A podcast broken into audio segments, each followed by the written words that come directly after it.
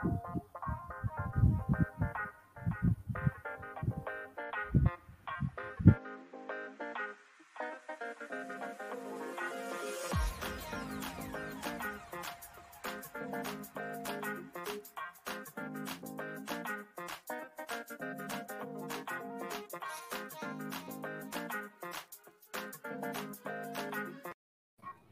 วัสดีครับ สวัสดีครับ สวัสดีค่ะ สวัสดีสวัสดีวันพุธมาทอคุยกันวันพุธกลับมาอีกแล้วฮะ มีคนคอมเมนต์เอาไว้ว่าแบบ เฮ้ยทำไมมาไลฟ์ชนกับช่วงออกอากาศซีรีส์อย่างนี้ เพราะว่าแบบช่วงนี้อูยองอูมันแบบซับมาเร็วเนาะใช่สองทุ่มครึ่งมาแล้วอะ แล้วยิ่งใครดูสดแบบดูพร้อมเกาหลีเนาะตอนนี้ก็คือแบบสดสดเลยอะ เออใช่ขึ้นเทรนด์ทวิตเตอร์แล้วตอนนี้ EP เก้าเนาะตอนนี้ก็เดินทางถึง EP เก้าแล้วจากครึ่งทางก็คือพรุ่งนี้ปุ๊บไม่ดิมียี่สิบหรอครึ่งแล้วสิ มันมีสิบหกป่ะครึ่งเอทางอแล้วเออใช่ครึ่งหรือทางสิบแปดหรือสิบเก้าหรือยี่สิบเอาสิบหละกสิบหกตอนนี้ดูดูอูยองอูเป็นงานหลักจริงแทบจะตาม follow ทุก story ที่มันเกิดขึ้น หลังจากที่ซีรีส์ออกอากาศเลยแบบ เพราะว่าตั้งแต่ตั้งแต่มันเริ่มกลายเป็น issue ฮอตฮิตขึ้นมาในเกาหลีเนาะมันก็เกิดเอฟเฟกต์อะไรหลาย ๆ อย่างที่มันที่มันเกิดที่มันสืบทอดจาก story ในเรื่องเนี่ย อย่างสัปดาห์ที่แล้วเนาะก็มีเรื่องไอ้ตัวต้นไม้ที่ถูกให้เป็นเรื่องอนุรักษ์อะไรอย่างเงี้ย มันก็แบบ กลายเป็นว่าคนเกาหลีก็ให้ความสนใจเรื่องต้นไม้ขึ้นมา อย่างทันท่วงทีอะไรอย่างนี้อืมอือหือซึ่งก็เอาเป็นว่าไม่ทั้งฮารายูเคสตาเนาะดูซีรีส์ซีเรียสก็มีคอนเทนต์เรื่องต้นไม้ เรื่องต้นต้นไม้ในอุยองอูเหมือนกัน ก็กำลังคิดอยู่ว่าถ้าเกิด EP หน้าเนี่ย มีอูยองอูพูดถึงเรื่องพวกต้นไม้ด่าง มอนสเตล่าด่างเนี่ยเดี๋ยวก็จะฮิตกลับมาฮิตอีกครั้งได้อืม ซึ่งไม่เกี่ยว ซึ่งไม่เกี่ยวอะทักทายกันหน่อย ทักทายกันหน่อยฮะ วันนี้นะมาพบฮะ 동 to the 그 to the 라미 อะคือคุณวัฒนศักดิ์นี่เหมือนตั้งเวลาเอาไว้อะถูกต้องมาคนแรกตลอดเลย ยอมใจจริงเนี่ยมาเพ่งห้าค่ะอ่านี่ธาตุรักอื่นบินรายงานตัวค่ะ อะสวัสดีค่ะ ยังรถติดอยู่เลยค่ะ ฟังไลฟ์เป็นเพื่อนเดินทาง เฮ้ยชอบมากฟิลเหมืดีอนเลยสค่ะมัยสมัยอ๋ออ๋อฟังเรดิโอโบสเซทเทไลท์ๆโอ้โห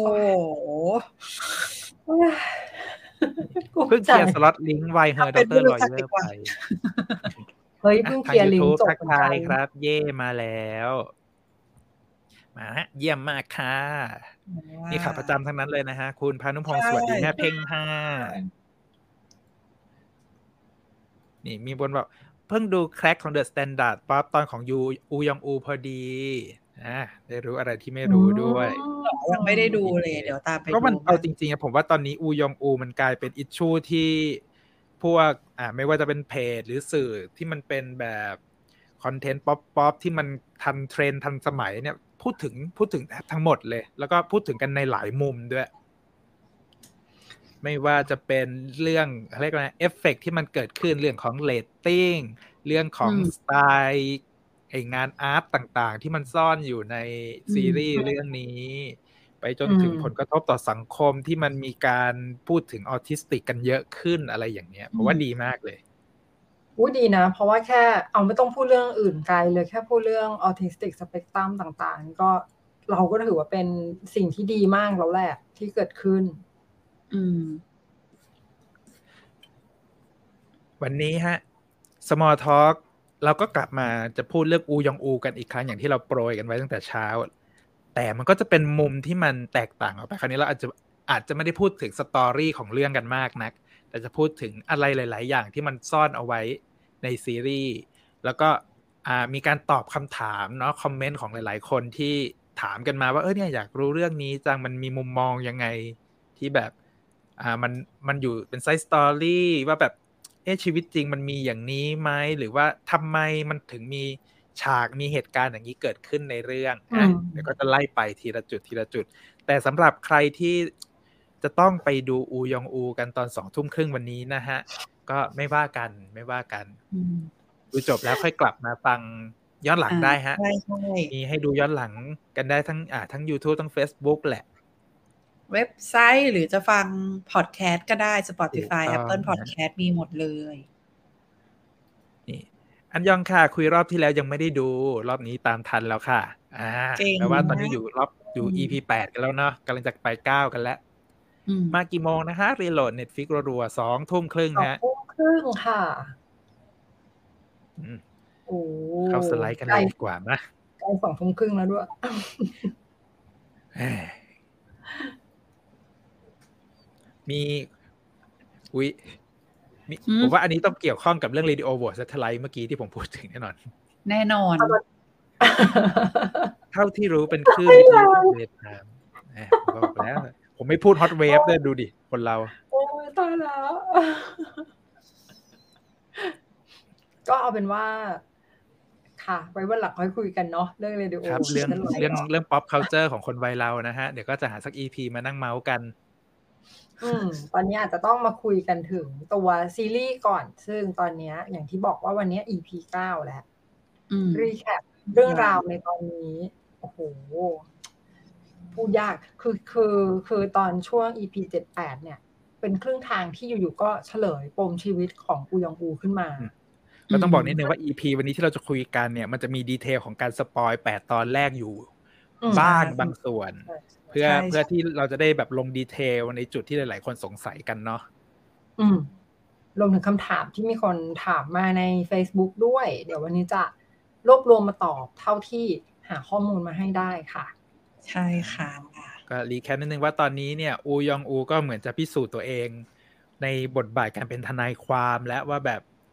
อ่ามีความมุ่งมั่นในการสู้เพื่อลูกความขนาดไหน ตั้งแต่อืม EP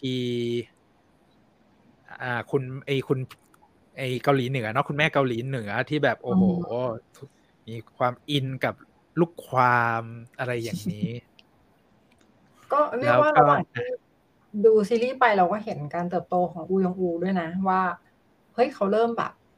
เข้าใจอะไรหลาย ๆ อย่างมากขึ้นอะไรอย่างเงี้ย อย่างตอนแรกที่อาจจะยังไม่ยังไม่ค่อยเก็ตเรื่องอารมณ์หรืออะไรแบบเนี้ยอืม คือถึงตอนนี้ก็เริ่มรู้สึกว่าเขาก็เติบโตไปกับการทำงานด้วยเหมือนกันใช่มันก็มีการพูดถึงตัวละครอูยองอูมาเหมือนกันว่า เนี่ยสิ่งหนึ่งที่อยากให้คนดูรอติดตามไปจนจบอะก็คือเรื่องพัฒนาการของอูยองอู ทั้งในเรื่องของการเป็นทนายความอืมแล้วก็ความสัมพันธ์รอบตัวของเธอ ซึ่งมันมันเป็นไฮไลท์ของเรื่องเลยแหละที่แบบ คนดูก็จะได้ได้ทำความเข้าใจไปช่วยวิธีการอืมคิดอะไรต่างๆ เติบโตไปพร้อมกับอูยองอูด้วย อืม แล้วตอนนี้เนี่ยอ่า EP เก้าที่ก็จะออกอากาศเนี่ยมันก็จะมีสตอรี่ใหม่ๆ มีลูกความใหม่ ๆ ที่เป็นคุณครูคโยฮวานแสดงนี่มาไงแล้วทุกคนก็นี่ไงรอดู ซึ่งผมคิดว่าสองทุ่มครึ่งทุกคนพร้อมจะทิ้งเราไปแหมอยากพึ่งนะพอได้ได้พร้อมจะทิ้งตัวเองเหมือนกันอะเพราะฉะนั้นเรารีบมาอะอันนี้นี่เราถือว่าเรา recap กันไปหรือยัง ดีครับแล้วก็คืคืออจคิดริงว่าๆอะมัน recap ละเอียดกว่านี้ได้ แต่ว่า เอ๊ะไม่เป็นไรแอบเป็นห่วงเรื่องการ spoil เหมือนกันไม่เป็นไรเพราะเราอืมเพราะว่าอะถ้าเกิดโดยโดยตามเส้นเรื่องจริงๆอะมันก็จะเป็นการเข้ามาเป็นทนายความของอูยองอูเนาะแล้วก็อืมมีคดีที่ต้องไปทำหน้าที่ในฐานะทนายความ มีการออกไปใช่สืบหาหาวิธีแก้ไขต่างอืมๆจนมาถึง EP หกเจ็ดแปดเนี่ยก็ เออแปดเจ็ดแปดก็จะมีอืม พูดถึงปมชีวิตต่างๆ ว่าอ่าใช่พ่อพ่อทำไมถึงเป็นเด็กกำพร้าแม่เอออะไรต่างๆแบบนี้ ซึ่งก็คิดว่าส่งผลกับสภาพจิตใจแล้วก็อืมการเติบโตของอูยงอูหลังจากนี้เหมือนกันอืมใช่แล้วแล้วก็อีกส่วนหนึ่งก็คือพวกเพื่อนๆรอบตัวเนี่ยมันเริ่มมีภาพชัดเจนแล้วว่าใครที่แบบโอ้โหเป็นเพื่อนแท้ ใครที่เป็นคู่แข่งอะไรอย่างเงี้ยอืมมันก็จะมีอื มมีมุมมองสองด้านนี้เกิดขึ้น คนคนที่ยังรู้สึกว่าอูยองอู ได้รับสิทธิพิเศษมากกว่าคนอื่น เพราะว่าเป็นออทิสติกมันก็มีอยู่ในเรื่องอือหรืหืออเพื่อนที่รู้สึกว่า อ่าเขาเรียกว่าอะไรนะ รู้สึกว่าอูยงอูเป็นคนน่าสงสารต้องคอยช่วยเหลือแต่จริง ๆ แล้วอูยงอูกลับแข็งแกร่งกว่าที่ตัวเองคิด แล้วก็ ในความสงสารของเพื่อนที่เกิดขึ้นเนี่ยอูยองอูกลับรู้สึกว่ามันมันเป็นการกระทำเป็นความดีที่เพื่อนคนหนึ่งได้มอบให้จนเธอรู้สึกว่า ทนายนะชเวซูยอนใช่ไหมใช่ เป็นเหมือนกับอะไรนะรอยแสงแดดในฤดูใบไม้แดดผลิโอ้โห ใช่ไอประโยคนี้มันก็แบบซาบซึ้งไปกับฉากนั้นเลย มา แล้วทีนี้ฮะ มาถึง เรื่องของdetail จุกจิกจุกจิกของซีรีส์กันบ้าง ขอเริ่มจากเรื่องของเรตติ้งก่อน ด้วยอืมความที่ซีรีส์เรื่องนี้มันออกอากาศทางช่องเคเบิลเนี่ย มันก็เลยถูกอืมเอาไปจัดอันดับรวมกับซีรีส์ที่ออกอากาศทางช่อง JTBC TVN อะไรอย่างนั้น ซึ่งตอนนี้เนี่ย ไอตัวอูยองอูก็ขึ้นมาอยู่อันดับสิบห้าแล้วมั้งใช่ไหมนี่ตันใช่มาร์กเลย ตอนนี้อยู่อันดับห้ากระโดด เรียกว่าก้าวกระโดดเนาะเพราะว่า อุ้ยแซงโฮมทาวน์ช้าช้าช้าหรอแซงแล้วแซงแล้วคือเรตติ้ซิงกแนลก็ไม่รอดนะฮะ มาแบบโอ้โหเรตติ้งราย EP อะเขาก็มาแบบกระโดดมากเลยนะหนึ่งใช่สี่จุดเก้าไปสี่จุดสามสี่จุดสามห้าจุดเจ็ดห้าจุดเจ็ดนี่กระโดดไปสิบเลยอะโอ้โหสิบล่าสุดก็คือสิบสี่จะสิบห้าแล้วอะแค่แปก็ดตอนนี้ EP เขาเขาเก่งว่าสัปดาห์เนี้ยจะยืนอยู่ในระดับสิบห้าซึ่งจะขึ้นไปท็อป 10 ทันทีโอ้ เออ ถูกต้องนี่เพราะสิบว่าอย่างวินเซนโซที่อยู่อันดับสิบเนาะก็สิบสี่จุดสิบสี่จุดแปดโอกาส อุ้ย ถ้าเกิดวันเนี้ยกระโดดขึ้นมาอยู่ใน top 10 น่ะ ตอนอวสานล่ะอ่าอ่าคือเอาจริง ๆ พี่จิม ผมว่าวันเนี้สิบห้าเปอร์เซ็นเนี่ยมันมีความเป็นไปได้เพราะว่าเราเห็นแล้วว่าแบบลูกความคนต่อไปเนี่ย มันก็เป็น magnet เหมือนกันถูกต้นะองเพราะ ช่วงนี้คุณถูกคต้รูองขยฮวานเขากำลังเป็นแบบเข้ามาแล้วได้รับอืมความนิยมในเกาหลี แล้วก็อืมตัวแล้วบทว่าที่มันไม่น่าจะมาถูก EP เดียวด้วยใช่อาจจะสองเบิ้ลคู่อะไรอย่างนี้แล้วเขาก็มีปูมีในตัวทีม production ที่เขาปล่อยรูปของคูคโยฮวานออกมาสัปดาห์ออกมาวันเนี้ยเมื่อเช้าเนี่ยอืมก็มีการใช้ประโยคที่บอกว่า เอ๊ะมันอาจจะมีความรู้สึกที่มันเป็นแบบ อูยองอูประทับใจในผู้ชายคนนี้อืมอะไรอย่างนี้เพิ่มขึ้นรัมากสามเศร้าอะไรยังไงหรือเปล่าอย่างนี้ไหมอาจจะเป็นอย่างนั้นว่าได้สองแล้วเหรอไม่สามเศร้าก็เป็นอาจจะเป็นแบบว่า เออ ใครรักใครอีกคนนึงแอบรักอยู่อะไรอย่างนี้ เพราะว่าเป็นฟิลที่รู้สึกว่าไมโครเวฟไม่อาจจะไม่ได้มีแค่คนเดียว อะไรอย่างนี้อะไรอุ๊ยอย่างหลานี้ยเรื่องอย่างนี้หลายคนยิ่งเรื่องคนยิ่งหนีไปดูเลยนะตอนเนี้ย ก็เอาเป็นว่าถ้าเกิดสอง EP เนี้ยแล้วติด top 10 นี่ก็โอ้โห สนุกนะเนี่ย หลังจากคานี้รวะในการลุ้นผลเพราะว่าอืมอย่างอันเนี้ยอ่าวันนี้นะ ถ้าผมจะไม่ผิดวันนี้ เวอร์ชั่นที่เขาดัดแปลงเป็นเวอร์ชันเว็บตูนเนี่ยเริ่มเผยแพร่วันแรกแล้วอ๋อโอเคมันก็จะมี story ก็จะยิ่งแบบเป็นการทำงานของอูยองอูในศาล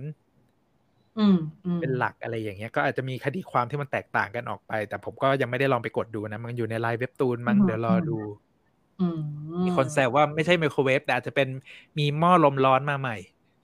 โอ้ยทำไมนี่เขาไปหม้อลมร้อนเลยเหรอโอเคก็ก็อยากได้จะอุ่นแต่ไม่รู้จะเปรียบเทียบกับร้อนจัดอะไรอย่างเงี้ยหรออืมก็ดีนะดีต่อสุขภาพมามีไฮไลท์เรื่องคิมบับที่อะก็มี content ลงในดูซีรีส์ให้ซีเรียสไปแล้วหรือเปล่านะเรื่องคิมบับ ใช่ใช่ใช่นี่น้องแก้มน้องแก้มเอออยากให้น้น้อองงแก้แก้มเป็มนคนเขีอยนธิบายให้ฟังได้ เพราะว่า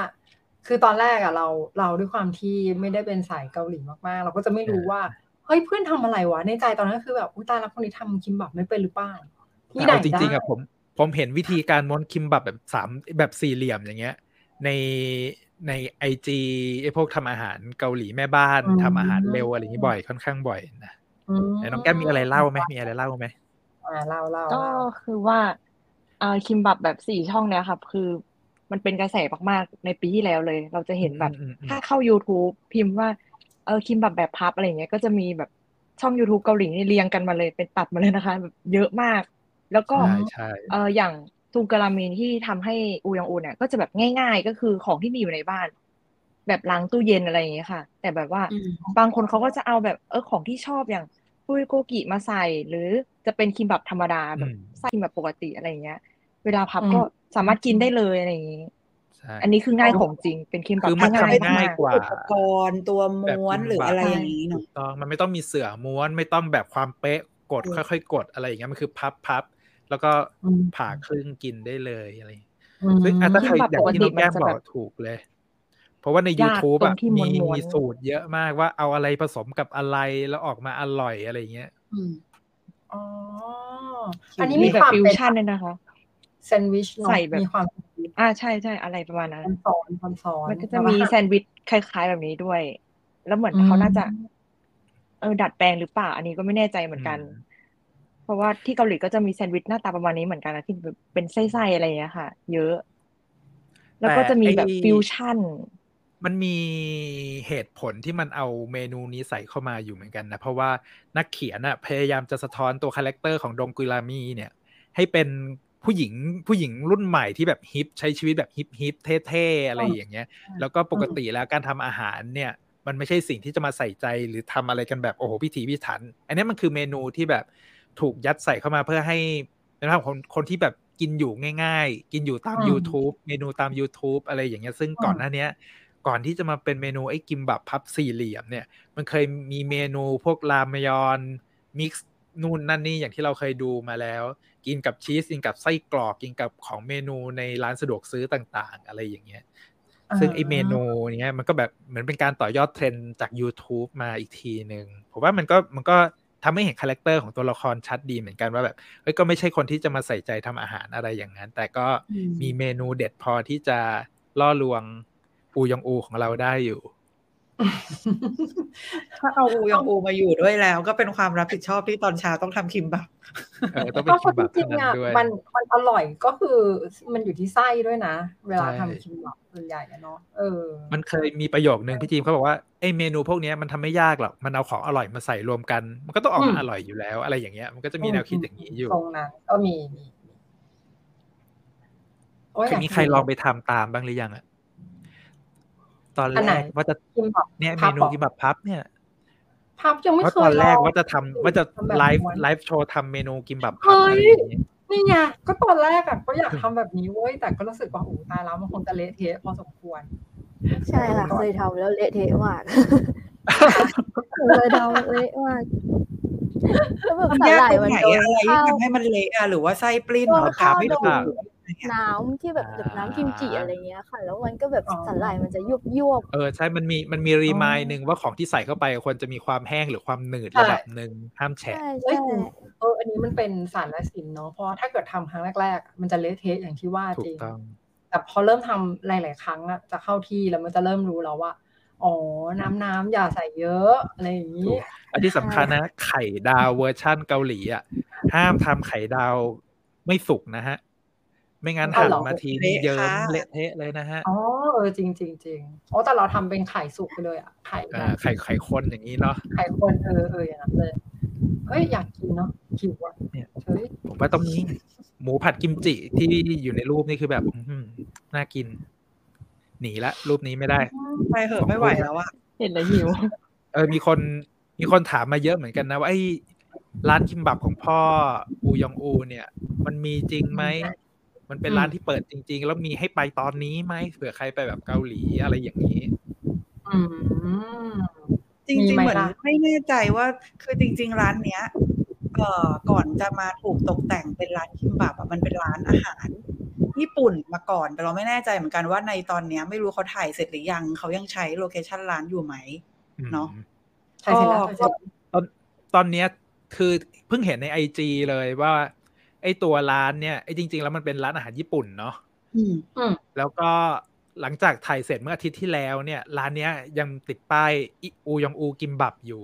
อืมยังไม่โอ้ยยังไม่รื้อออกไป แล้วก็มีคนเฮ้ยไปตามถ่ายรูปจริง ๆด้วยอืมเขาควรจะทำเมนูอูยองอูคิมบับขายด้วยแต่เขาเป็นร้านญี่ปุ่นไง เพราะว่าเอ้ามัอูนยก็องอูคือมันจะมีไส้สูตรเฉพาะเหมือนกันนะด้วยนะ ถ้าใครถ้าใครตามดูอูยองอูจะกินไส้เดิมๆตลอด ถ้าใครตามอืมถ้าใครอยากรู้นะคะ ว่าอูยองอูเนี่ย คิมบับไส้หน้าตาเป็นยังไง แก้มเพิ่งเขียนบทความลงในดูซีรีส์ให้เหมือนกัน ว่ามีส่วนผสมอะไรบ้าง โอ้โหนี่ขายในขายเรายังในไม่ได้ขายบอกเลยไปแกะว่าไส้มาเลย ยังไม่ได้บอกเลยว่าร้านอยู่ที่ไหนอ่าอะอยู่ไหนอะ ร้านอยู่ซูวอนอืมซูวอนถ้าใครจำไม่ผิด มันจะเกี่ยวโยงกับ My Liberation Note ซูวอนจะอยู่อืมใต้โซลมาหน่อยหนึ่ง จากโซลมาซูวอนก็คือ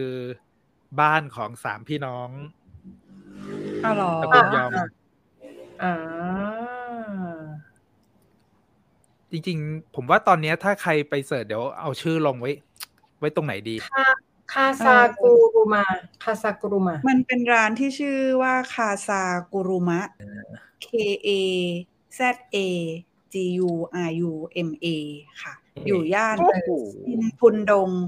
จังหวัดซูวอนซูวอนเป็นจังหวัดใช่ไหมใช่ค่ะอืมจริงๆไม่ใช่จังหวัดเมืองซูวอนเป็นจังหวัดมันกจะยองเป็นกีเมืโดองอ่าอืมค่ะอยากไปอะ อยากกินด้วยอืมใช้ระบบให้ครบถ้วนอะจดนะฮะ ทุกคนกันบ้านนะฮะ เออ ดีดีดีดีค่ะทุกคนทำไมแคปไม่ค่ะทำทำเป็นไอ้นี้เลยได้ปะแมปเลยได้ไหม พอพูดถึงดีเทลในเรื่องแล้ว นอกจากตัวกิมบับแล้ว EP แปด EP เจ็ดแปดเนาะที่ไปพยายามจะช่วยชาวบ้านเนี่ย ต่อสู้กับ อ่า รัฐบาลอ่าก็ได้เลยอะนโยบายรัฐที่จะตัดถนน ก็เป็นเขาเรียกว่าเป็นเวนคืนที่ดินเพื่อที่จะตัดถนนผ่านย่านโชดอกนี้แหละ ซึ่งมันก็จะเป็นเกี่ยวกับเมืองด้วยเนาะมันจะเป็นมันจะเป็นปัญหาระหว่างเมืองกับชุมชนน่ะ เพราะว่าจะมีการตัดถนนเกิดขึ้นอะไรแบบเนี้ยมันก็เลยนำมาสู่สู่ฉากที่ชาวบ้านเนี่ยก็ชวนทีมทนายความอะไปเยี่ยมที่ย่านเพื่อจะได้เข้าใจว่าเฮ้ยย่านนี้มันมีความสำคัญกับผู้คนที่นี่ยังไง เชื่อมโยงผู้คนที่นี่ยังไงจนกระทั่ง เราได้เห็นต้นแฮกเบอร์รี่ต้นโอ้โหคือสวยมากในเรื่องเอาถ่ายก็จสริวงยๆนะครับ ต้นไอ้คำว่าต้นแฮกเบอร์รี่อะผมเคยได้ยินมาครั้งหนึ่งแล้วอืมจากเรื่องอะไรสักอย่างหนึ่งอะแต่ผมนึกไม่ออกเลยว่าจริง ๆ แล้วมันคือต้นอะไรอย่างเงี้ยอืมเพราะก็ว่าคือต้นพยายามหาดูว่ามันเอ๊ะมันมีชื่อไทยไหมอะไรอย่างเงี้ย มันก็จะมีแต่วงวงพันไม้ใกล้ ๆ กันอะไรอย่างเงี้ยใช่คิดว่าไม่น่าจะมีเหมือนกันขนาดนั้น คือพอไปเสิร์ชดูไอ้คำแปลภาษาไทยของ ต้นอื่นๆ ในพันธุ์ใกล้กันมันก็บอกว่ามันคล้ายกับต้นตำแย ซึ่งพอพูพูดถึงต้นตำแยอะผมก็ยังนึกไม่ออกอยู่ดีว่าต้นตำแยหน้าตาเป็นยังไงเอออันนี้ก็คือเวอร์เหมือนกันงงมากเพราะว่าต้นต้นลำแยก็ไม่ทัน ผมผมคิดว่าต้นตำแยมันเป็นไม้พุ่มอะไรมาตลอดเนี่ยเลยไม่แน่ใจว่าที่ผมไปอ่านเจอเนี่ยมันแบบแปลอือฮึผมแปลผิดอะไรอย่างเงี้ยหรือเปล่าเพราะที่มันเป็นไม้ดูไม้ยืนต้นขนาดใหญ่เนาะ อันนี้ยื่นต้นเลยแหละ ขนาดใหญ่ด้วยอ่าแล้วก็มีมีลูกด้วยนะ คือเหมือนเขาบอกว่ามันจะมีลูลูกกเบอร์รี่คล้ายๆลูกกลมๆเลยแหละบอร์รี่อืมอือหือ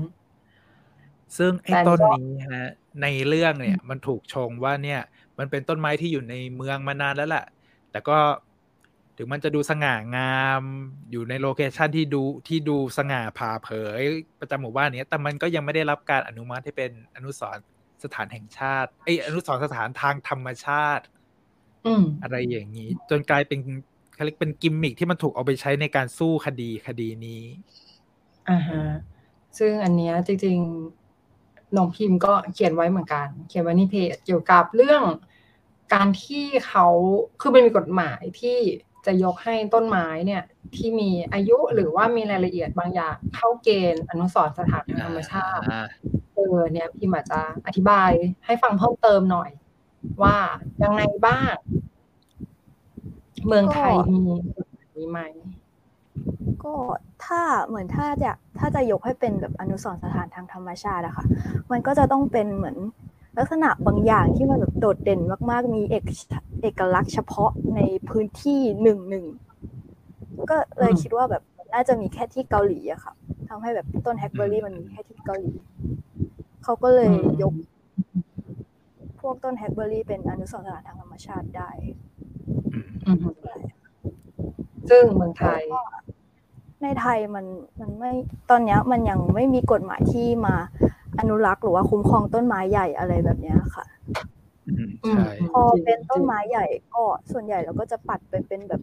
มาทำสถานที่ท่องเที่ยวกันเพื่ออนุรักษ์อะไรอย่างเงี้ยค่ะ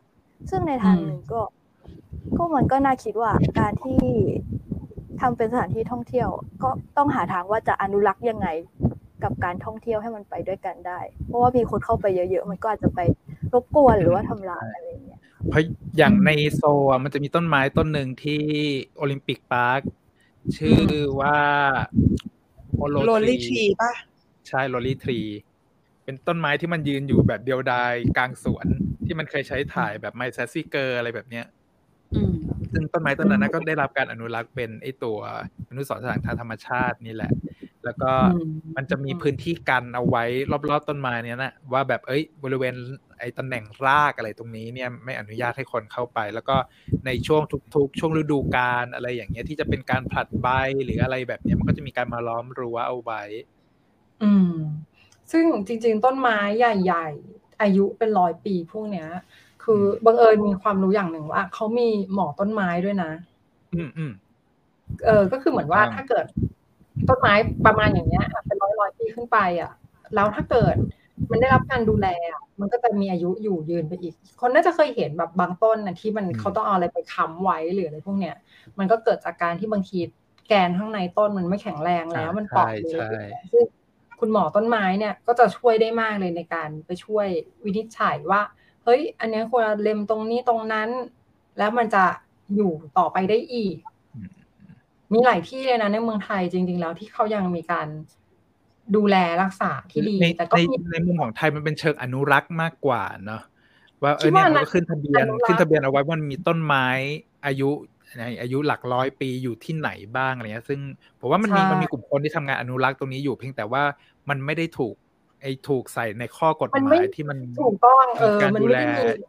กฎหมายแบบแบบที่เขาตั้งเป็นอนุสรณ์ทางธรรมชาติเนี่ยอืมมันก็เลยมีสตอรี่แบบโอ้โห ต้นไม้อายุหลายหลักร้อยปีในสีลมในสุขุมวิทหรืออะไรอย่างเงี้ยที่แบบพออมถูกขายที่ดินสร้างโครงการใหญ่ ๆ แล้วมันต้องถูกตัดทิ้งไปอะไรแบบนั้น อืม ก็น่าจะเป็นเรื่องที่ปกติเนาะสำหรับบ้านเราอืมอันนี้เศร้าพูดถึงต้น hack hackberry ต้นนี้นิดนึงว่ามันอยู่ที่ไหนอะไรยังไง เพราะว่าเฮ้ยไอ้ต้นไม้ได้ข่าวต้นเนี้ยมันเป็น location จริง ๆ อยู่แล้วแหละ ไม่ใช่ CG หรืออะไรอะมันมีความงามทางธรรมชาติจริง ๆ อยู่ตรงนั้นอ่านข่าวด้วยว่าตอนเนี้ยเขาไปตามรอยกันแล้วนะใช่เขาเริ่มไปตามรอยแล้ว มันก็อยู่จังอยู่ในจังหวัดชางวออ่า อยู่ในเมืองชางวอนจังหวัดขยองซางอืมใต้ ก็ขยองซางอืมใต้ก็ถ้า ถ้าผมจำเอา เป๊ะๆก็แถวโซนโพฮังแทกูนี่ก็เป็นขยองซานใต้ แต่เดี๋ยวผมไม่แน่ใจว่าชางแล้ววทำไมอนเราไม่ได้อยู่กับเมืองไหนแล้วทำไมเราไม่ได้วอนไปอยู่อะแถวแถวๆปูซานอ่าลงไปทางปูซานแถวเนาะแถวๆปูซานค่ะ ก็คือใต้โพฮังลงไปอีก ต้องได้ไปแล้วเนี่ย อยู่ที่หมู่บ้านดงบูอ่าใช่ชื่อหมู่บ้านดงบู แล้วทีนี้ฮะ พออ่า EP แปดของอูยองอูออกอากาศไปฮะ ตัวไอตัว อินสตาแกรมของเมืองชางวอนเนี่ย ที่เขาเอาไว้โปรโมทการท่องเที่ยว เขาก็เอารูปของไอตัวไอต้นไม้ต้นเนี้ยถ่ายลงมาให้ได้เห็นจริงๆเลยเนี่ยมันอยู่ที่เมืองชางวอนนะ แล้วก็มีรูปปลาโลมาน่ารักน่าเอ้ยไม่ใช่ปลาโลมาปลาวาฬน่ารักน่ารัก พร้อมกับอืมไอแคปชั่นที่บอกเนี่ยนี่คือต้นไม้ของอูยองอูอะไรแบบเนี้ยเออใช่ ซึ่งทุกคนไปไอตัวจังหวัดชางวอนเขาก็ทำเขาเรียกทำประวัติต้นไม้ต้นนี้ไว้ เพราะว่าครั้งหนึ่งเขาเคยยื่นขอให้มันเป็นอนุสรณ์อะทางธรรมชาติมาแล้ว แต่ว่าตอนนั้นน่ะไม่ผ่านอืมหรือว่าการประเมินอะไรเงี้ยมันยังไม่เสร็จสิ้น คืออมเขาให้ข้อมูลว่าไอ้ต้นไม้ต้นเนี้ย อายุประมาณห้าร้อยปีแล้วโอ้สูงความสูงสิบหกเมตร เส้นรอบวงหกจุดแปดเมตร กิ่งก้านของต้นเนี่ยมีความแข็งแรงขนาดที่คนสี่ถึงห้าคนเนี่ย สามารถขึ้นไปนั่งอยู่ข้างบนได้ โอ้ยอเห็นของจริงเลยอะแล้วก็พออูยองอูออกอากาศ EP แปดไปฮะ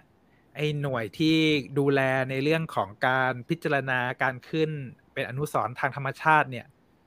ก็ไปดูไอ้ต้นไม้นี้จริงเพื่อที่จะดูว่าเฮ้ยมันมันเข้าขอบเขตของการอนุรักษ์ของการประกาศ หรือการลงทะเบียนเป็นอนุสร์ทางธรรมชาติ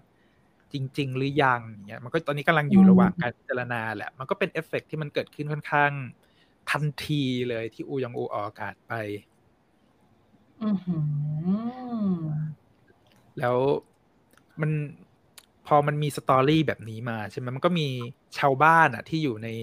ในเมืองไอในหมู่บ้านทงบูตรงนั้นอะ ก็มาแชร์ว่า เอ้ย วันที่ทีมงานของอูยองอูไปถ่ายทำเนี่ยมันเป็นมันเป็นช่วงเวลาที่มันสนุกสนานมากเลย เพราะว่าด้วยความที่มันเป็นหมู่บ้านเล็ก ๆ เลยเนี่ย ชาวบ้านเนี่ยก็ไม่ได้มีที่จอดรถอะไรมากมายปกติเขาก็จะจอดกันบนถนน แต่เพื่อจะทำให้หมู่บ้านเขาออกออกมาดูดีในฉากในเรื่องเนี่ยเขาตัดสินใจที่จะแบบย้ายรถของแต่ละบ้านเนี่ยไปจอดไว้ในที่ที่มันแบบไม่ไม่ไม่เกี่ยวข้องกับการถ่ายทำอะเพื่อที่จะอำนวยความสะดวกให้กับทีมงานแบบนี้เลยแล้วก็เลยได้เห็นฉากสวยๆของหมู่บ้านนี้ออกมาในเรื่องโอ้โหร่วมแรงร่วมใจที่แท้จริง แล้วมันก็มีสตอรี่อีกนิดนึงก็คือ มันจะมีฉากหนึ่งที่อ่า ผู้ใหญ่บ้านพูดไว้เนาะว่าแบบเนี่ยต้นไม้ต้นเนี้ยมันคนในหมู่บ้านเนี่ย ไม่มีใครที่ไม่เคยมาขอพรกับต้นไม้ต้นนี้ ซึ่งอืมคนในหมู่บ้านทงบูอะก็ทำอย่างนั้นจริง ๆ มันเป็นต้นไม้ที่คนในหมู่บ้านเนี่ยจะมาขอพรอ่าให้คอยช่วยคุ้มครองหมู่บ้านอะไรอย่างเงี้ย มันก็เป็นสตอรี่ที่มันแบบโอ้โหตรงไปตรงมา กับการที่มันถูกสะท้อนออกมาในอูยองอูเหมือนกัน อืม ซึ่งไม่ต้องสืบถ้าเป็นเมืองไทยก็อาจจะไปต้องมีพระเจ็ดสีเจ็ดศอกภาคแล้วมีขูดขูดๆอะต้องมีขูดขูดๆเกิดขึ้นต้องมีแต่ในซีรีส์มันก็มีฉากที่เราได้เห็นเขาทำพิธีกรรมอะไรกันอยู่เหมือนกันเนาะอืมที่มันก็มีอืแบบใช่การเฉลิมฉลองแตกต่างกันไปตามความเชื่อใช่อืมนี่แหละฮะ นี่ถึงเรียกว่าซอฟต์พาวเวอร์จริง ๆ นะฮะ ใช่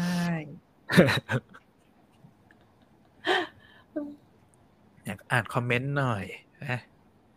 นี่มีคนบอกว่าเนี่ยต้นไม้แบบนี้มีเกือบทุกซีรีส์เพราะว่ามันก็จะมีต้นไม้ฮิตๆอย่างที่เราเห็นในเรื่องไอตัว Alchemy of Soul เหมือนกันเนาะอืม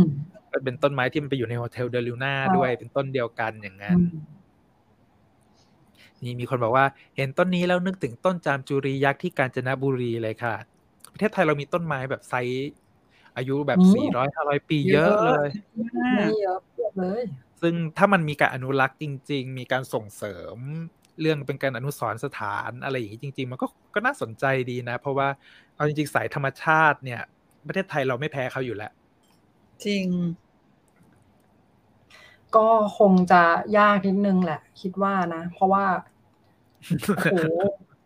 อะถ้ามันมีมันคงมีไปแล้วอะถ้ามันโอ้ยก็มันควรมีจะมีนะไปแล้วนี่มีคุณรุ่งนภาให้ข้อมูลอ่ามา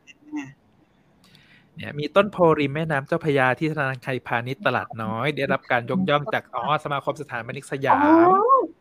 ใช่ใช่ที่เราสมาคมบันทึกสยามเคยมีโรนี้อยู่ที่เราไม่มีอะประเทศไทยก็มีด้วยใช่ไม่ใช่จำได้ประพาเราก็เคยผ่านต้นไม้นี้กันไงหรอไปอีกป้าจำไม่ได้อะเอาไหมล่ะใช่ตลาดน้อยพักที่โรงแรมชานข้าวผัดปูตลาดน้อย อร่อยมาก นึกออกแล้ว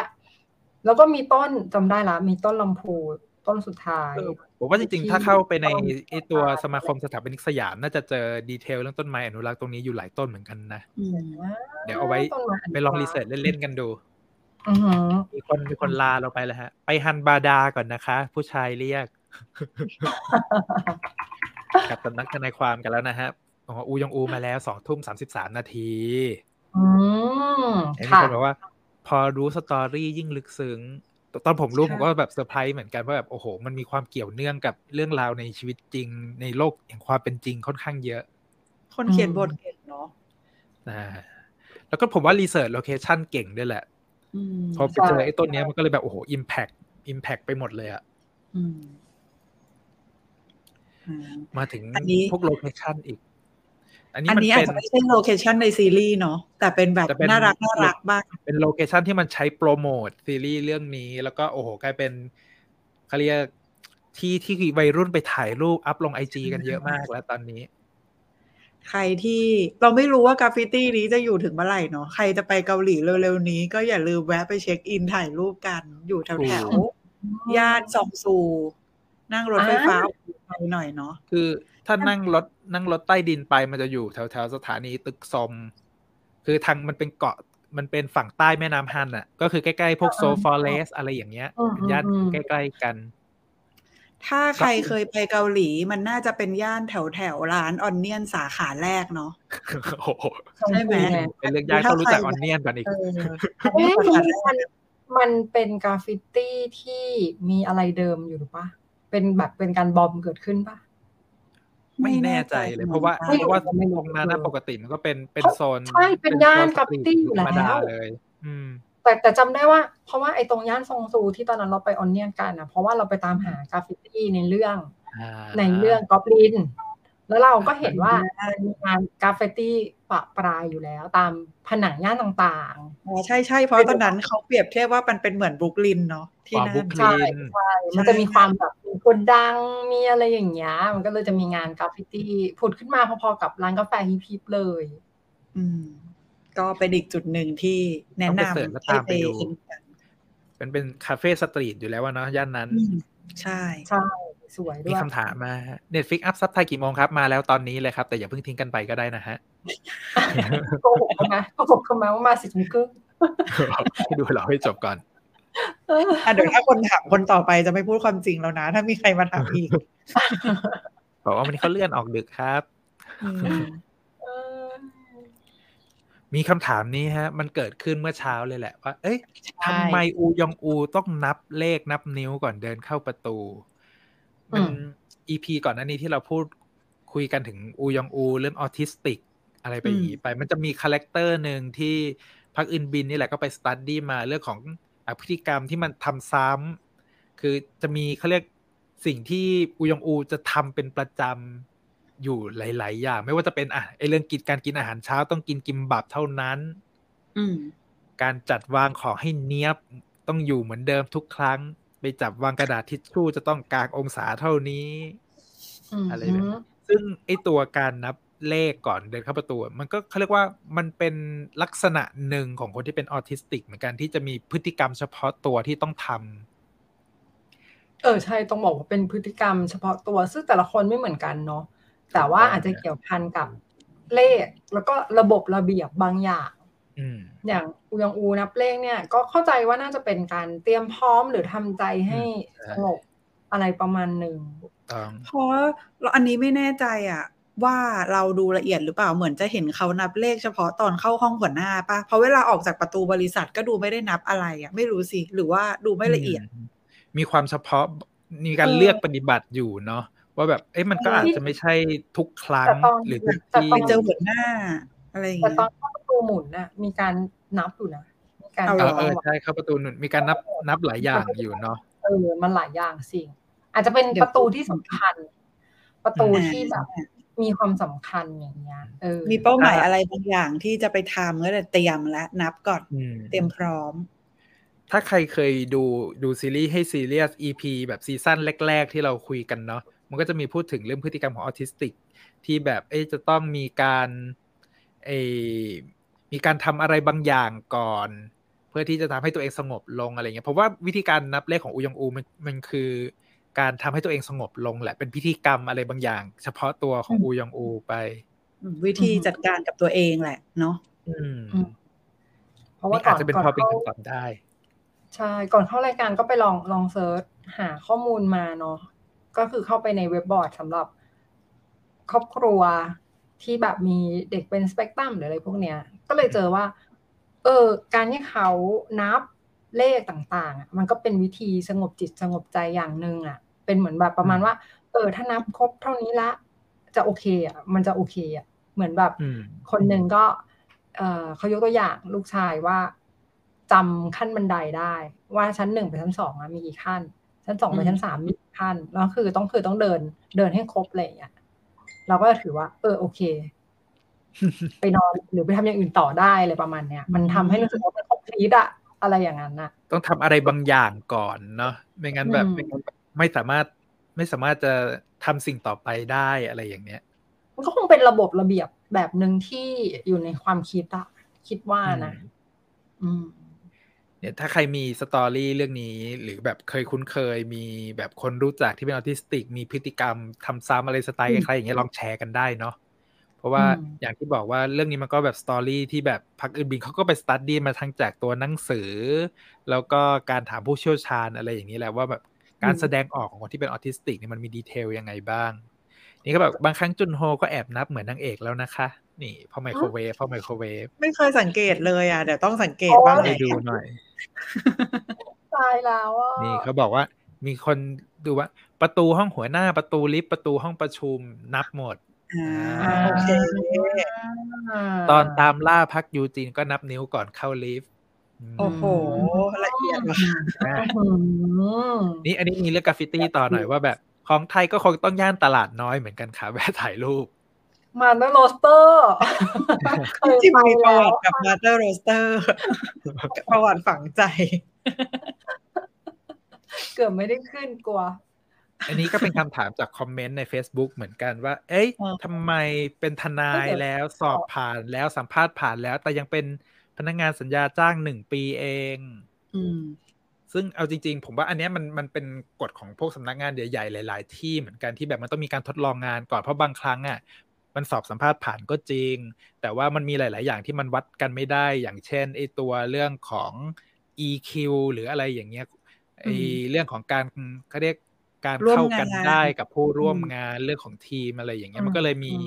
การวางคุณทีเรียไปว่าเออเนี่ยสำหรับปีแรกจะเป็นสัญญาจ้างก่อนหนึ่งปี ถ้าแบบอะผ่านเงื่อนไขการประเมินทุกอย่างแล้วเนี่ย ก็จะได้เซ็นสัญญาเป็นพนักงานประจำหรืออะไรอย่างนี้แต่ผมว่ามันเป็นอืมเป็นรูปแบบของการคัดเลือกบุคคลบุคลากรอะไรเงี้ยของบริษัทสมัยใหม่หลาย ๆ ที่เหมือนกัน ในไทยเองก็มี มันก็เหมือนโปรเบชั่นอะไรอย่างนี้เนาะอืมถูกปะใช่แต่จะอาจซึ่จะงนานผมกว่าว่าคมันนไทยหน่อยคนไทยอาจจะฟิสลองเดือนอย่างเงี้ย เราอาจจะคุ้นเคยกับคำว่าฝึกงานอะไรอย่างเงี้ยอืมมากกว่าหรืออะไรอย่างเงี้ย เพราะว่ามันก็มีบางที่ที่แบบคือตอนรับสัญญาจ้างหนึ่งปีเนี่ย รับเลยยี่สิบคนอะไรอย่างเงี้ย แต่พออมถึงวันประเมินเพื่อที่จะได้เป็นพนักงานประจำเนี่ย อาจจะคัดเหลือสามคนหรืออะไรอย่างเงี้ยอือหือแค่นั้น หรืออาจจะเป็นเรื่องของสวัสดิการด้วยป้าคนที่เป็นพนักงานประจำก็อาจจะมีแบบใช่อะไรบางอย่าง ก็จะมีประกันสังคม มีเรื่องสวัสดิการของบริษัทอืมอะไรอย่างเงี้ยเหมือนที่เราเห็นในอืมตัว My Liberation Note ว่ามันอืมก็มีเรื่องของชมรมมีอะไรเข้ามาเกี่ยวข้องด้วยอีก ซึ่งอืมมันก็แล้วแต่ว่า HR บริษัทนั้นอะไรเนี่ยเขาจะแบบออกแบบเรื่องของของสวัสดิการต่างๆยังไง ซึ่งส่วนใหญ่สัญญาจ้างเนี่ยจะไม่ค่อยได้รับสิทธิพิเศษ อะไรอืมเหมือนกับพนักงานประจำก็จะได้ได้รับ ได้รับผลประโยชน์ตามที่เราเซ็นสัญญาไว้นั่นแหละ ส่วนใหญ่ก็จะมีแค่บอกว่าเนี่ยสัญญาจ้างหนึ่งปี ได้รายได้เท่านี้นะ อะไรแค่นั้นแหละอืมผ่านเงินเดือนอาจจะต่ำกว่าด้วยอะไรด้วยเนอะทุกคนก็เลยอยากจะแบบฝ่าฟันจะต้องเป็นพนักงานประจำให้ได้ถูกต้อง แล้วพอมันมีการแข่งขันแล้วเนี่ย อย่างไอตัวทนายที่จบมารุ่นเดียวกันกับอูยองอูควันมินอู ใช่ไหมชื่อนี้นะใช่ก็แบบ ก็อยากที่จะได้งานที่เนี่ย เพราะว่าก็แบบสู้แทบตายอะ่ะ กว่าจะผ่านอืมสัมภาษณ์อะไรเข้ามาได้เนาะมันก็เลยมีเขาเรียกมี detail ของเรื่องการมุ่งมั่นที่จะรักษาอาชีพนี้เอาไว้ให้ได้เกิดขึ้นในเรื่อง ต้องรอดูเนี่ยต้องรอดูเพราะรู้สึกว่าเขาอันนี้ตามตาม sense นะ คิดว่าตอนหลังมันจะต้องมีการเปิดเผยปมของเขาว่ามันยากอืมลำบากยังไงมา แล้วทำไมถึงต้องทำ ไม่ดีกับอูยองอูเออ เราคิดว่ามันต้องมี twist ปมนี้เพราะ mindset ว่าเป็มีน mindset อะไรบางอย่างใช่ตรงนี้อยู่ เออซีมีรีคนส์มันมีต้องคนถามอืมอันนี้มานิดนึงว่าอูยองอูนี่อ้างอิงจากชีวิตจริงไหมคะ ก็อาทิตย์ที่แล้ว เราเคยพูดไปนิดนึงว่าเอ้ยมันมีตัวทนายที่เป็นออทิสติกทนายความจริงๆอืเนาะมก็เป็นใช่คือล่าสุดครับ ทนายมอสที่เป็นผู้หญิงเป็นออทิสติกเออเป็นทนายใช่อยู่ฟ ลอริดาตอนเนี้ยเขาได้ดูอูยองอูแล้วโอ้แล้วเขาก็รู้สึกว่าเฮ้ยเขาไม่เคยเห็น content ที่มันเป็นสื่อบันเทิง แล้วนำเสนอเรื่องราวของออทิสติกอะไรออกมาได้ดีขนาดนี้มาก่อน แล้วเขาก็รู้สึกว่าเฮ้ยเขาอยากให้มีสื่อที่มันถ่ายทอดออกมาได้เหมือนอูยองอูอีก เพื่อทำให้คนได้เข้าใจความแตกต่างของออทิสติก หรือ เขาได้ความพิเศษที่แบบ เอ้ยมันถ้ามันทำความเข้าใจกันได้แล้ว เนี่ย มันไม่ได้อืมคนที่เป็นออทิสติกก็คือไม่ได้เขาเรียกอะไร ไม่ได้จะต้องถูกกีดกันจากสังคม หรือมีถูกการตั้งแง่ตั้งอคติอะไรอย่างนั้นเลยอะไรแบบเนี้ยนะมีคนถามว่าเหมือนเกาหลีดูรับพนักงานประจำยากจังเลยค่ะ เห็นจากซีรีส์หลายเรื่อง ก็ส่วนหนึ่งนะเพราะว่าการแข่งขันของเขาค่อนข้างสูง แล้วก็ใช่บริษัทแต่ละบริษัทเนี่ยก็ มีวิธีการคัดเลือกที่แบบโอ้โหก็สตริกพอสมควรแหละ มีจะเขาเป็เรีนยกนะบริษัท KPI ยักษ์ใหญ่ด้วยไหมมันก็เลยยากไปด้วยเราคิาถ้าบริษัทใหญ่ๆอะก็คงต้องมีเหมือนในซีรีส์ที่เห็นนะว่าไปสัมภาษณ์กันทีโอ้โหคนถูกไปนั่งรอเป็นแบบเยอะๆอย่างนั้นนะแล้วก็มีอืมระบบการวัดประเมินผลที่บางครั้งอืมเราก็รู้สึกว่าเฮ้ยมันดูเป็น มันดูเป็นเครื่องจักรเกินไปหน่อย หรืออะไรอย่างเงี้ย มันก็มีคอมเมนต์ที่แบบเอ้ย คนวัยรุ่นที่เกาหลีเองก็รู้สึกว่าระบบการประเมินผลพนักงานบริษัทหลาย ๆ ที่อย่างเงี้ยมันยากที่มันอืมมันจะทำตามได้ แล้วก็อืมบางจุดมันก็ถึงขั้นเรียกร้องว่ามันเฮ้ยมันละเมิดสิทธิ มนุษยชนอะไรขนาดนั้นเลยหรือเปล่าแบบเนี้ยเรื่องเรื่องวงการออฟฟิศเกาหลีนี่ถ้าให้พูดยาวฮะ จริงมีหลายเรื่องเลยอะ ได้สมอลท็อกอีกตอนหนึ่งเนาะถูกต้องนี่ไงเพราะตอนที่ดูการแรกๆ ทำงานก็มีความสงสัยเกาหลีมือนแข่งขันสูงมาก การจ้างงานและเลิกจ้างมีข้อกำหนดที่ชัดเจนและเด็ดขาดถูกต้องเลยฮะ อืม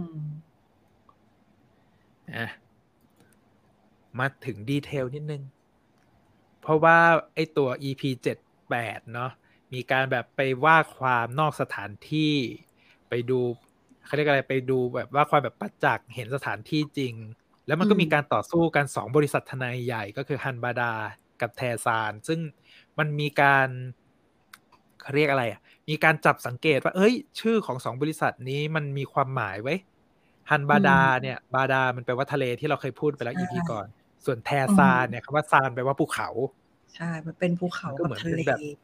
สำนักทนายความทะเลกับสำนักทนายความภูเขาเนี่ยมาแบทเทิลกัน แล้วในอืมรูปนี้มันก็มีการแบ่งพักแบ่งพวก ร่มแดงกับร่มน้ำเงิน แล้วก็มีสีดำที่เป็นร่มของ ศาลตัวที่ผู้พิผู้พาพิพากษาษาอืมอ่าคือคือฉากสีร่มเนี่ยมันดูดูแล้วผมนึกถึงงานของจิมมี่เหลียว อืมอืมที่อะเป็นนักนักวาดวาดนะนักวาดชาวไต้ไต้หหวัวันนอือหือก็จะมีแบบมีเล่นการเทคนิคกราฟิกอย่างเงี้ยที่มันทำให้เห็นถึงการแบ่งแยกชัดเจนเป็นผมว่ามันก็เป็น detail ที่เขาเอามาใส่ในเรื่องนี้แล้วเรารู้สึกได้ว่ามันเกิดการแข่งขันกันเกิดขึ้นจริง อืมก็คือเป็นการแบบแบบดีนะ สวยนะ เพราะว่าเป็น top down เนี่ย ซึ่งอืมเหมือนจะมีอีกฉากหนึ่งอะก็เป็นก็เป็นคล้าย ๆ แบบนี้เหมือนกันนะฉากที่พ่อแม่อุ้ย spoil เนาะฉากที่คืนฝนตก แล้วก็มีพ่อมีแม่ของๆยองอูอืมอะอืมพูดแค่นี้ละกัน มีสัญญาก็มีสัญญาดาวซ่อนท็อปดาว อืมอืม สำนักงานทนายความ อันมีนี้นี่มีนี่ ขออันนี้นิดนึงบอกต่อเนื่องจากเรื่องการทำงานในเกาหลี เคยทำงานกับคนเกาหลี เจ้าของบริษัทเข้าทำงานตรงเวลาเดียวกับพนักงาน ก็เป็นความเป็นความสตริกเนาะอ่าอือหือแต่อันเนี้ยมันก็ฟีลคล้ายๆ กับออฟฟิศญี่ปุ่นเหมือนกันไอ้เรื่องการเข้างานเนี่ยแหละอะอันนี้ก็แบบการตั้งข้อสังเกตแน่ อะว่ามันเป็นขึ้นต้นด้วยนามสกุลของเจ้าของทั้งคู่เลยสำนักงานทนายความนี้อะส่วนอันนี้ก็พ่อยองอูโดนแปรวิญญาณไปซะแล้ว เฮ้ย นี่ spoil ไปปะเนี่ยอ๋ออันนี้ spoil EP เก้าไปปะเนี่ยอ่าไม่ได้ดูแปรวิญญาณงง โอ้ spoil EP เก้าใส่เราเหรอ ไม่ได้นะเดี๋ยวกลัวมีเซอร์ไพรส์จังเลยเนี่ยอะเราจะรีบจบเราจะรีบจบเหลืออีกไม่กี่สไลด์แล้ว อ่าต่อไปเราพูดถึงเรื่องกราฟิกพูดถึงเรื่องกราฟิกเมื่อกี้แล้ว มันก็จะมีฉากที่แบบเฮ้ยมีเขาเรียกมีปลาวาฬลอยตอนแรกนึกว่าเป็น CG ที่มาเป็น 3D โมเดลใช่ 3D อะไรอย่างเงี้ยขึ้นง่าย ๆ แต่กลายเป็นว่าไอ้ตัวปลาพวกเนี้ยมันมาจากโมเดลกระดาษของศิลปินที่แบบสไตล์โอริกามิอะไรอย่างเงี้ยใช่ซึ่งเขาแบบทำเก่งมากอะสินี่อันนี้ก็คือทุกคนสามารถไปตามไอจีกันได้นะ ตามภาพที่ขึ้น คือศิลปินคนเนี้ยเขาชื่อว่าคุณซูยอง นอกจากวานแล้วอะเขาก็พับหลายอย่างมาก ถ้าใครเข้าไปดูในไอจีเขาอะจะทึ่งเลยอะคือมีทั้งแบบทำกระดาษเป็น iPhone ทำเป็นเครื่องกรองน้ำโคเว หรือทำเป็นฉากในเพลงไดนาไมที่ต์รับของแปลว่าเอสอย่างเงี้ย ก็ก็มีมีการรับงาน tie-in branding ในการพับกระดาษเขาด้วยเขากลายเป็นแบบเฮ้ยอะไรพวกนี้คือคือทำได้ยังไงอะไรอย่างเงี้ย ก็เป็นกิมมิกน่ารักน่ารักดี เพราะตอนแรกก็นึกว่าเป็น CG เฉยๆเหมือนกันเนาะ มันดูเนียบมากเลยอะแล้วก็แบบเอ้ยมันก็ไม่คิดว่าเป็นกระดาษจริงๆอะ ใช่เป็นกระดาษจริงๆ แต่ก็คงมีการเอามาทำ CG เพิ่มให้มันกระดุกกระดิกอะไรอย่างเงี้ยอืมน่าเพราะว่าก่อนรักอันนี้เราเซอร์ไพรส์กับ Our Beloved Summer ไปแล้วเนาะที่มันแบบมีอืมภาพของศิลปินจริง ๆ ที่มาอ่าฮะวาดให้ในเรื่องอย่างเงี้ย แล้วว่าพอเราได้เห็นว่า เฮ้ยมันได้ถูก มีการใช้งานของ artist จริง ๆ เข้ามาอยู่ในเรื่องแล้วมันก็แบบเออ มันก็ดูน่าทึ่งดีมันมีแบบ story เชื่อมโยงไปโลกภายนอกได้อืม แล้วก็ไม่คิดว่าไอ้ detail เล็กๆน้อยๆพวกนี้มันจะมี story ให้เราพูดด้วยอะจริงก็เซอร์ไพรส์อยู่เหมือนกันนี่โอก็มีคนตกใจคล้ายๆกันว่าอ้าวเป็นกระดาษจริงเหรอคะ เบิกเนตรใช่รมาค่ะกเป็นกระดาษจริง โห ถ้าไปตามไอจีเขาจะทึ่งกว่านี้อีกมันยิ่งกว่าวานก็มีอีกเยอะค่ะ ลองไปดูนะครับมี คนสปอยเราครับ ฉากจบตอนล่าสุดนี้เป็นหนึ่งในการแสดงที่ดีที่สุดในปีนี้เลย ไม่ไม่ไม่เขารู้หมายถึไม่งรู้เขาหมายแปถึดงใช่ไหม EP นั้น EP แปอ๋ดอแล้วตอนนี้ใช่ EP เก้าชั่วยังตกใจหมดเลยฉากเฮ้ยแต่ฉาก EP ที่แปดมีน้ำตา เป็นที่แสดงดีจริงๆโอ้โหดีแบบ ตกใจเหมือนกันนะโอ้โหอืมเล่นเก่งมากอะมาถึงช่วงท้ายของเราวันนี้แล้วอืมเพ ราะว่ายังวันนี้ขาดในความตั้งใจของเราฮะ เราตั้งใจจะให้จบก่อนหนึ่งชั่วโมงให้ได้ฮะ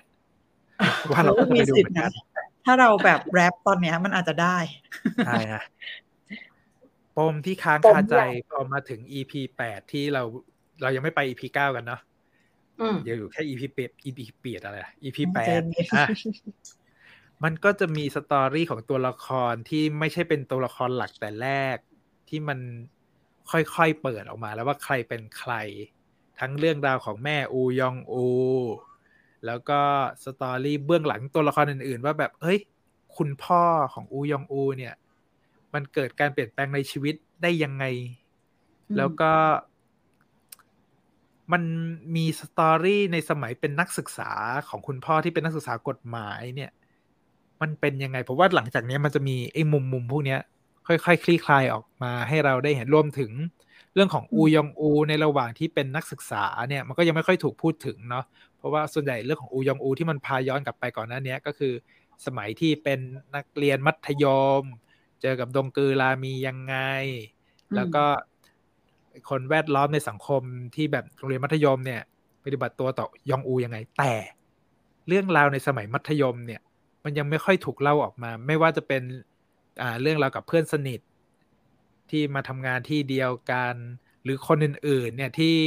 อูยองอูเอาชนะมาตลอดในช่วงเวลานักศึกษามียังไงนี่ก็จะเป็นปมที่ผมอยากรู้อยู่เหมือนกันว่ามันสตอรี่ในช่วงที่เป็นนักศึกษาของยองอูนี่มันเป็นยังไงบ้างอืมแต่เรารอดู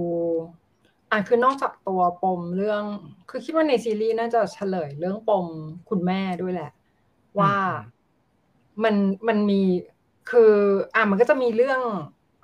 เรื่องที่อูยองอวดจะไม่เข้าใจ เช่นว่า เอ๊ะทำไมเราต้องเลือกหน้าที่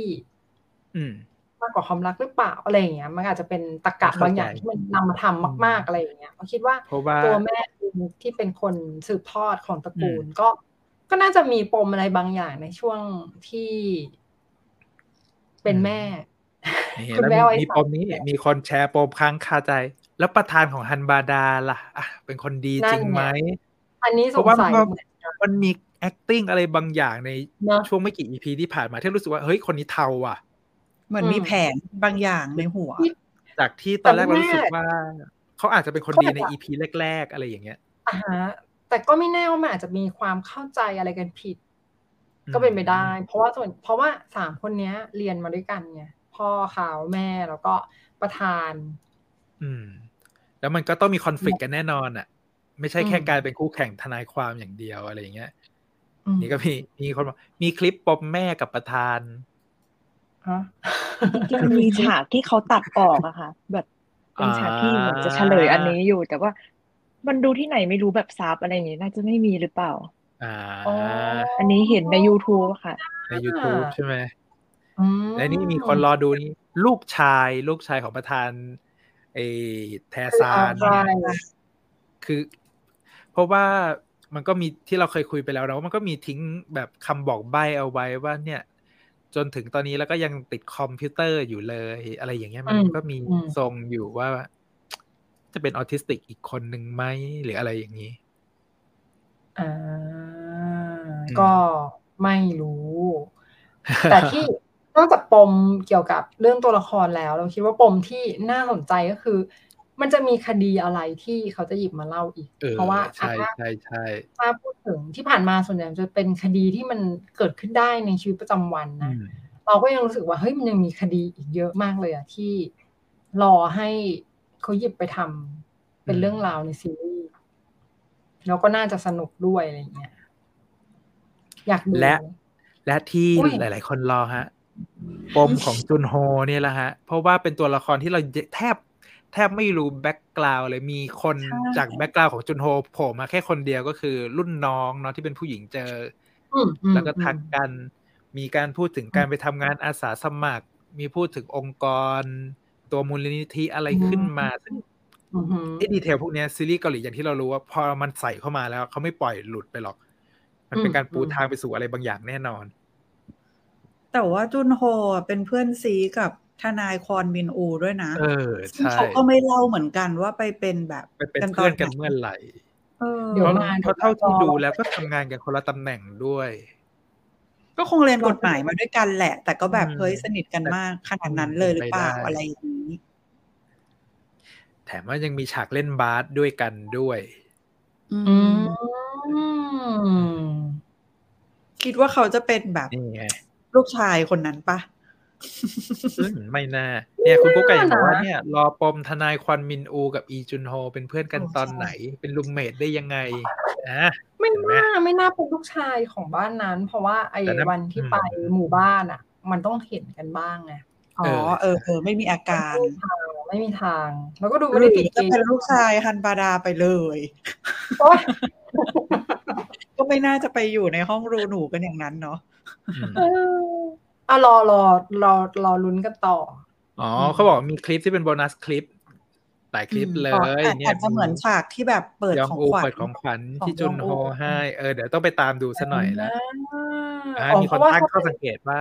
ยังไม่อืมมีคดีอาชญากรรมแบบจริงจังเลย มีแต่แบบคิดทำว่าร้ายร่างกายอะไรอย่างนั้นเนาะแต่คิดว่าน่าจะไม่ไปเบอร์นั้นไหมไม่รู้นะในในเซก็นไม่ส์น่ะแน่อาจจะมีบ้างนิดหน่อยเออ แต่คิดว่าคงจะพยายามเล่าเรื่อง คดีทั่วไปมากกว่า เพราะตอนเนี้ยซีรีส์เกาหลีบอกตามตรงว่า ตามสืบคดีฆาตกรรม จนเหนื่อพัยวพันการเมือง ยาเสพติดอะไรเงี้ย มันมันมันเยอะมาก เยอะจนตอนนี้เหนื่อยเหมือนกันมันมีหลายซองเกิน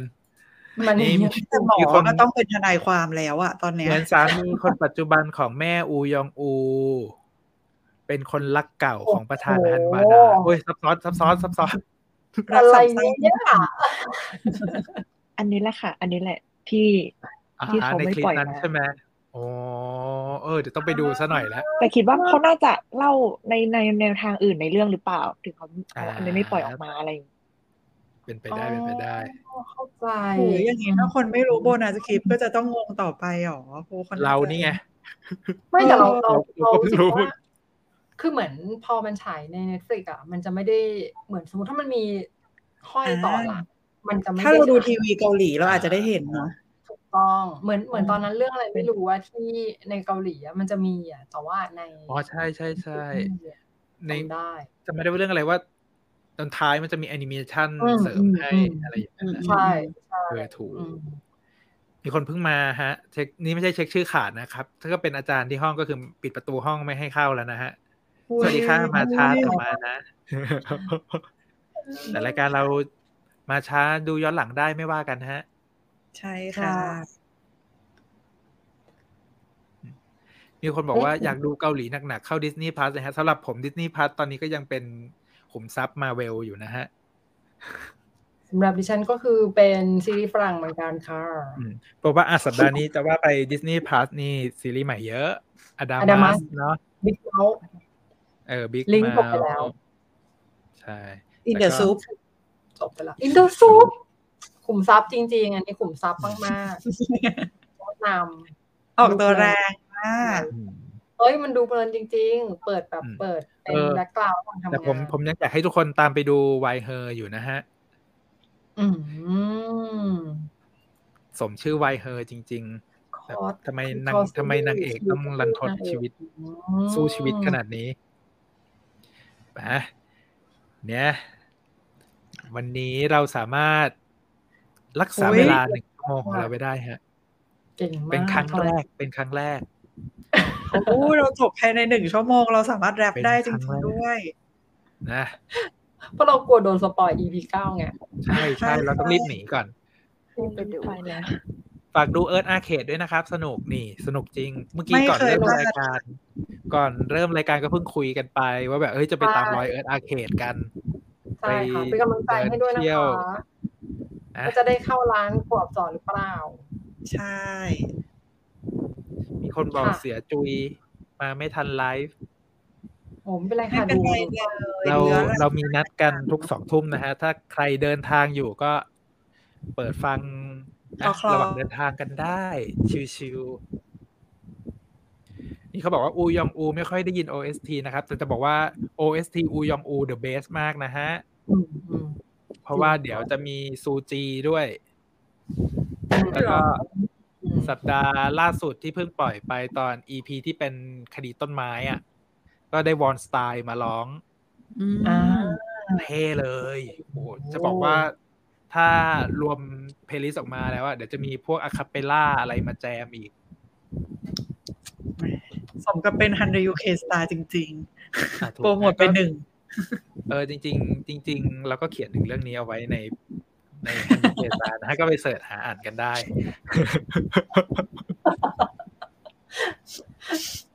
เออเอาละเอาละ จบจริงเอาหอแล้มวปาค่ะกหอมคอหนึ่งชั่วโมง สัปดาห์หน้าเย้นะฮะ เราได้วางแผนเอาไว้แล้วครับว่าเราจะประกาศตอนเช้าวันพุธเหมือนเดิมครับ ว่าจะคุยกันเรื่องอะไรตกใจเลยได้รู้ว่าเพื่ออะไรเหมือนเขาเดิไม่มแน่ทุกอเราย่างต้องดูก่อนดีมีทั้งอดัมมัสมีบิ๊กเมาส์อะไรอย่างเงี้ยมีหลายเรื่องเข้าคือมันเป็นขอมันเป็นตัดสัสิปนใจดาห์เนี้ยเป็นสัปดาห์ที่เราจะต้องเริ่มเจิมเริ่มใหม่เรื่องใหม่กันแล้วว่า เพราะว่าเดี๋ยวตอนปลายสัปดาห์ก็จะมีไอตัว Today เว็บตูน มาอืมอีก ที่เป็นคิมเซจองแสดงก็แบบโอ้โห ต้องต้องไปดูฮะอ่ามีการฝากงานนะครับ ฝากฮันยูเคสตาด้วยนะครับ ขอบคุณครับ นิดนิดหน่อยหน่อยเออเขาบอกมีคนขอมีนำดังด้วย นี่ มีนำดัง เอาจริงๆแล้วมันไม่มีอะไร มีนำดังนอกจากความตลกโปกฮาแล้ว เรื่องหมอผีต่าง ๆ นานาแล้วเนี่ย มันก็มีเขาเรียกมีจุดที่ให้เราอยาก พูดหรืออยากไปหาข้อมูลยังไม่เยอะยังไม่เยอะถูกถ้าจะให้ขมวดรวมทีเดียวอาจจะต้องรอตอนจบเลยอะไรอย่างเงี้ยล่าสุดอาจจะดูเข้าซีรีส์ไว้อยู่ให้ซีเรียสนี่มีคอนเทนต์แบบเจาะลึกอุปกรณ์ประจำตัวของร่างทรงเออใครอยากรู้อยากว่ารู้ทำไมไอ้กระบวนอะไรพวกนี้มันคืออะไรใช่ใครอยากรู้ก็ไปเปิดหน้าเว็บดูกันได้ครับใช่ เหมือนของใครหรือเปล่าอะไรแบบเนี้ยเออกระดิ่ง เอ่ยผ้าเอ่ยอย่างนี้นี่นี่แหละนี่นะข้าวสารเสกก็มานะอย่าลืมพุทธสายพุทธสายพุทธผี พุทธผีพราหมณ์มีคนบอกรอชเวแดเนียล Today เว็บตูนใช่ไหมฮะอ่า มีชเวเดอะนอกจากคิมเซจอง แล้วก็มีชเวแดเนียลมีนำยุนซู นะกรุบกริบกรุบกริบงั้นก็ไปฝาแล้วกันบ้านขายเนาะเบาๆนะอาทิตย์เนี้ยก็ไปทยอยแยกย้ายกันไปดูเนาะแล้วเออยากอใช่คุยกันเรื่องไหนก็มาคอมเมนต์ไว้ได้เลยค่ะเออถูกต้องใครดูเรื่องไหนแล้วมันเฮ้ย spark joy ขั้นสุด แบบอืมโอ้โหรอคอยซีรีส์แบบนี้มานานแล้ว มาคอมเมนต์คุยกันได้ฮะ ในโพสต์ใต้โพสต์อย่างเงี้ยแท็กแท็กชื่อเพจเลยฮะ เดี๋ยวก็จะมีแอดมินเราเข้ามา เก็บ detail ไปว่าเฮ้ย ชาวเพจเราขายของให้เราแล้วหนึ่งเรื่องอะไรอย่างนี้อืมอืมนั่นแหละตอนนี้ตอนนี้ต้องรีบไปติดตาม EP เก้าแล้วเดี๋ยวจะโดนเออ spoil สักฝาก เดี๋ยวปลายสัปดาห์นี้เราจะมีแอบรู้หลังดูซีรีส์ลง EP หนึ่งป่ะ ใช่ไหมใช่เฮ้ใช่ยตื่นเต้นพันไปอีก วันสองวันไม่บอกดีกว่า เก็บไว้เซอร์ไพรส์ว่าจะมาเมื่อไหร่นะฮะ comeback comeback รอ stage comeback ก่อนแล้วเดี๋ยวดูซีรีส์ให้ซีเรียสที่เป็น EP เต็มๆก็จะตามมาเร็วๆนี้เหมือนกันตอนนี้อาจจะต้องดูต้องบอกแอบรู้ก่อนไปว่าซีซั่นใหม่เนี่ยเราเปลี่ยนธีมอีกแล้วฮะเราเปลี่ยนธีมจากที่ก่อนหน้านี้เราพา เราพาไปคุยกันเรื่องซีรีส์ในความทรงจำที่เราอยากพูดกันมาตลอดเนาะอืมอันนี้ก็จะเป็นอีกรูปแบบหนึ่งก็รอติดตามฮะว่าแบบเอ๊ะดูซีรีส์ให้ซีเรียสเราจะไปท่าไหนกันบ้าง ลุ้นเหมือนกันค่ะถูกต้องฮะเออขอบคุณโอเคมากสำหรับวันค่ะนี้ฮะอำลาฮะ ขอให้ทุกคนไปดูสวัสดีอูยองอูค่ะ EP 9กันอย่างสนุกสนานครับ ค่ะ บ๊ายบาย สวัสดีค่ะ สวัสดีค่ะ